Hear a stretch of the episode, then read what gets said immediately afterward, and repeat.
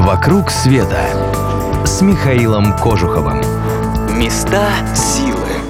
Вы слушаете радио Монте-Карло. С вами Михаил Кожухов. Здравствуйте. Хочу рассказать вам об одном необычном дворе в Амстердаме. Даже это не двор, а дворик, совершенно невидимый со стороны. Дома стоят здесь стена к стене и не просто додуматься, что одна из дверей может вести в потайной двор. Место называется Бегинаж. Жители Амстердама производят это слово с теплотой и определенной грустью. Бегинаж построили в XIV веке для общины бегинок. Так называли одиноких или овдовевших женщин, которые жили как монахини, но, правда, не давали обед. Они могли в любой момент покинуть общину, выйти замуж, сохраняя за собой имущество. Эти женщины получали бесплатное проживание в обмен за то, что ухаживали за больными и воспитывали и учили детей бедноты.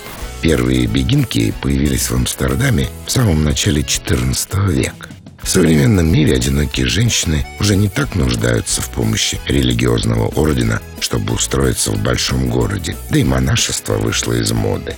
В 1971 умерла последняя из настоящих бегинок. В наши дни комнатки в маленьких домиках сдаются небогатым одиноким женщинам без учета их религиозной принадлежности.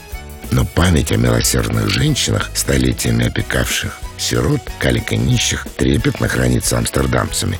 Бегинаш образует кирпичные дома, внутри живописный зеленый дворик с лужайками и цветами. Здесь чувствуется какое-то несоответствие, как будто, пройдя через длинную узкую арку, ты оказываешься в другом мире. Дворик в окружении старых домов, азия спокойствия практически в самом центре шумного Амстердама. Как только туда попадаешь, кажется, что переносишься в пространстве и времени. И хотя там постоянно толпятся приезжие, неожиданно чувствуешь умиротворение. «Вокруг света» с Михаилом Кожуховым.